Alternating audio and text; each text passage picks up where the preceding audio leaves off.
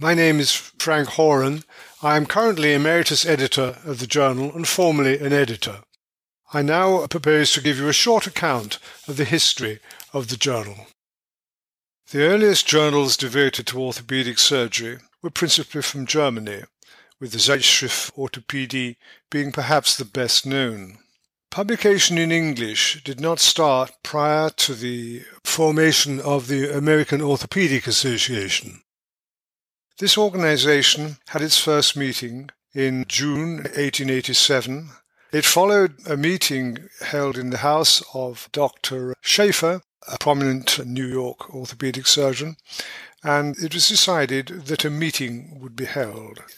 The reason for the formation of the association was that there were an increasing number of surgeons in the United States practicing orthopedics virtually solely, although plainly there were still many general surgeons performing our specialty. However, it was felt that people should join together, and in particular, Dr. Shaffer mentioned the need to have a closer liaison with orthopedic surgeons in Europe. The first meeting then was held in June 15th and 16th, and the next one was a year later. At the time of the meeting, Dr. Shaffer again emphasized the need for such an association not only to bring together American orthopedic surgeons, but also to secure a better recognition in Europe for American orthopedic surgery. After the second meeting in 1889, it was decided to publish the transactions. These were simply records of the meetings which had been held and did not contain any other original material. The American Association began to thrive, and in 1903 they felt that it was reasonable to change the title to the American Journal of Orthopedic Surgery. The reason for this was because they decided that they would encourage submissions from people who did not necessarily attend their meetings. They continued to be a successful entity, and matters proceeded smoothly until the Great War. Now, the interesting thing about this particular ghastly size was that the American forces came in to the combat in Europe in about 1917. Prominent American orthopedic surgeons had realized that this was going to be the case, and Joel Goldthwait, who was an orthopedic surgeon in Boston, had gathered together a number of orthopedic surgeons who would be prepared to come to Europe to help treat their expeditionary force. Meanwhile, Robert Jones, doyen of British orthopedics, had been charged with organizing the care of the wounded from the First World War. And by the middle of 1916 to 1917, he had established a string of hospitals around the United Kingdom treating solely wounded soldiers from the Western Front. The principal one in London was at the Hammersmith Hospital, and when the Americans came over, most of their surgeons were centered there. Robert Osgood, another orthopedic surgeon from Boston, was a leading member uh, of this group and found himself as the principal assistant to Robert Jones in the organization of affairs. Now, plainly, the meetings of this large group of surgeons provoked considerable interest among them all, and Osgood suggested to Robert Jones the formation of the British Orthopaedic Association. Now, it may be wondered why we were so late in this country in having such an organization. There had been early attempts with a British Orthopaedic Society meeting as early as 1894 the meetings were held either in London, Bath, Birmingham, or Liverpool, and the principal aim was to try and steer away the care of fractures from general surgeons. However, the society only lasted for four years. There were several reasons for this. Firstly, people did not particularly like travelling the distances involved. And secondly, British medicine was, at that time, dominated particularly by surgeons from the teaching hospitals in central London, and the relationships between the various parties were not always smooth. This society did publish transactions, which were simply records of the meetings which are circulated to members, but never achieved particular status. Now it may be wondered whether the surgeons at this time produced any clinical papers or observations which might have been published. Plainly, there were far less than there are now, but British surgeons did write, and their papers were sent either to the uh, Journal of the Royal Society of Medicine, where an orthopaedic section was founded in uh, 1919. Previous to that, it had been a subsection of the section of surgery. So papers were published in the Journal of the Royal Society of Medicine, the British Journal of Surgery, or in the Journal of Obstetrics and Gynecology. So we come towards the end of the Great War, and the question of the foundation of the British Orthopaedic Association arose again. A preliminary meeting was held at the Café Royal in November 1917, and there were 18 prominent orthopaedic surgeons present. It was decided to form a society, and the first meeting was held in February 1918, chaired by Walter Bristow. Now the question of a journal arose. Where would they publish papers if they produced them? Due to Osgood's influence, it was decided that the American journal would also become the official volume of the British Orthopaedic Association. Therefore, it changed its title and in 1919 became the Journal of Orthopaedic Surgery, looking after the two associations. This continued as a title until 1922, when, because of the increasing influence and scope of orthopedic surgery, the title was changed to the Journal of Bone and Joint Surgery. The editor then was Elliot Brackett, who was a potent force in the spread and success of the journal. He was, of course, based in Boston.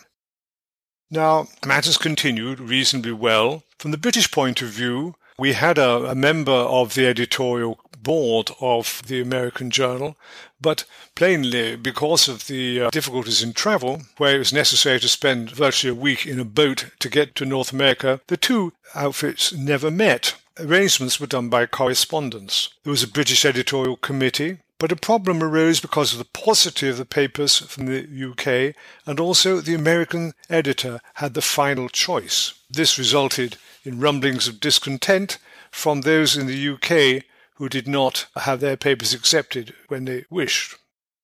With the formation of the American Academy in the early 1930s, the journal became also the official publication of that organization. Such affairs continued until the Second World War. However, in England, T.P. McMurray, a prominent orthopedic surgeon from Liverpool, felt in 1938 that there should be an independent journal and expressed this at meetings of the Council of the British Orthopaedic Association. In 1943, the role of the British editorial secretary was discussed again, and it was felt that we in the UK did not have sufficient access to publications. And therefore, in 1944, a subcommittee of the BOA was established to consider the situation. It is noted in the minutes of the association that in August 1946 we favoured the establishment of a British journal. It must also be remembered that because of the Second World War, orthopaedic surgeons from the Commonwealth and the United States were centred in Great Britain, and therefore among our colonial colleagues, the wish to have a separate method of publication was clearly expressed. The BOA gave Sir Reginald Watson Jones the task of implementing progress. Now, at this time, the Americans were somewhat concerned at this new venture. They recognized the need for a journal organized from London and looking uh, particularly to people from the Commonwealth, but on the other hand, they did not wish to lose the links which had been built up over the years. At this time, William Rogers was the American editor, and the president of the American Orthopedic Association was R.I. Harris, a Canadian from Toronto. They were particularly anxious to keep the link and came across in May 1947 to meet the BOA and in particular Sir Reginald Watson Jones.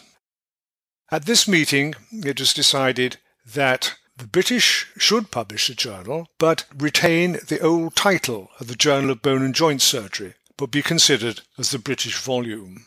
The first meeting of the editorial board of the British volume was held on July the 25th, 1947. The chairman was Professor Harry Platt, later Sir Harry, and the editor Sir Reginald Watson Jones.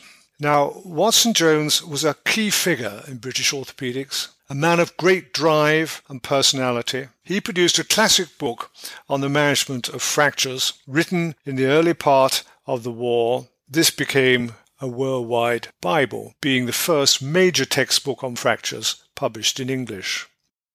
Now, Sir Reginald had very wide connections. One of the problems in establishing a journal at this time was the lack of paper, which was rationed. He approached the late Harold Wilson, who was then president of the Board of Trade and eventually became Prime Minister, and paper was allowed. Sir Reginald was also the orthopaedic surgeon to the royal family, and when the first volume was produced, he sent a copy to the king. We have in the archives a letter from Sir Alan Lascelles, who was the uh, equerry and secretary to the King, congratulating us on the uh, production of the uh, journal and wishing its success. Now, the journal flourished from its early days. From the British side, the British Orthopaedic Association were prepared to pick up any financial deficit but this was never necessary. The masthead of the journal, for both the British and American volumes, contained details of the two editorial boards, the secretaries, and those who were mainly assisting in the production of the journal. Because of the relative financial success and the realization that the journal should not be looked upon as an arm of the British Orthopaedic Association, a fresh society was formed in 1953, the British Editorial Society of Bone and Joint Surgery.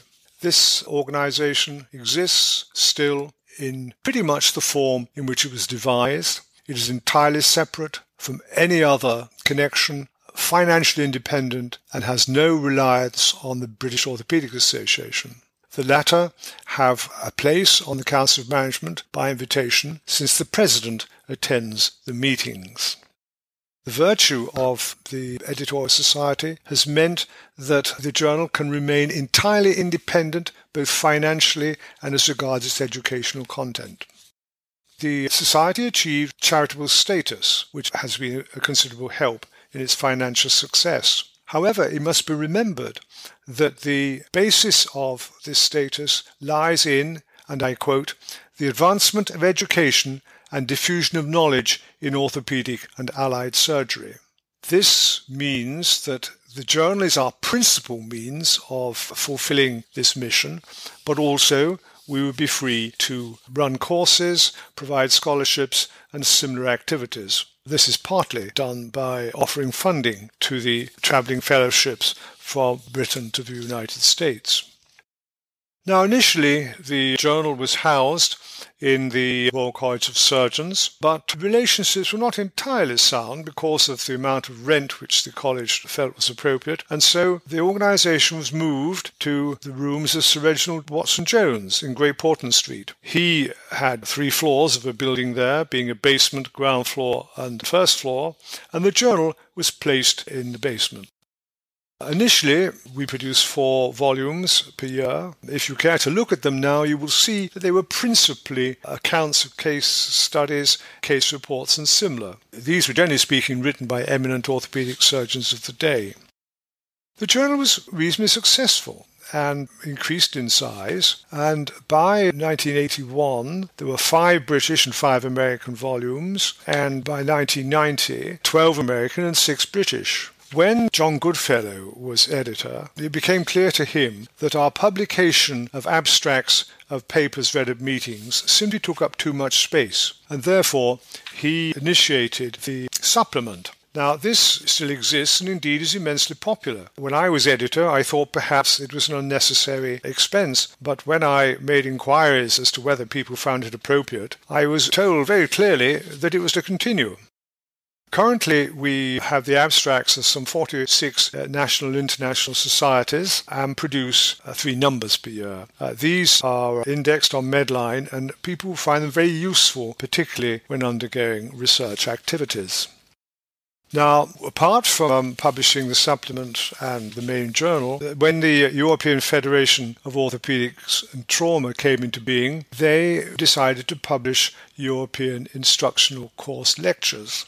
The first meeting of this association, which was in Paris, was dealt with by Masson, a French publication company in this respect, but the standard of the translations and editing was not felt to be adequate. Therefore, the journal was asked to take the matter on.